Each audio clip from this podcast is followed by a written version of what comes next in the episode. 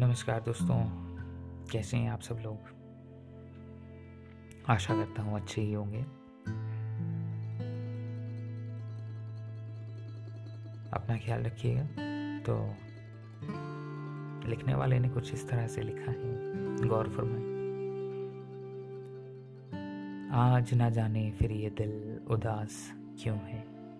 आज न जाने फिर ये दिल उदास क्यों है? आँखों से दूर वह शख्स न जाने आज रूह के पास क्यों है? साँसें चल रही हैं, धड़कने भी थमी नहीं।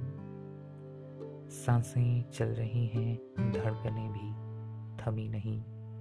ज़िंदगी ये है, आज ऐसा एहसास क्यों है?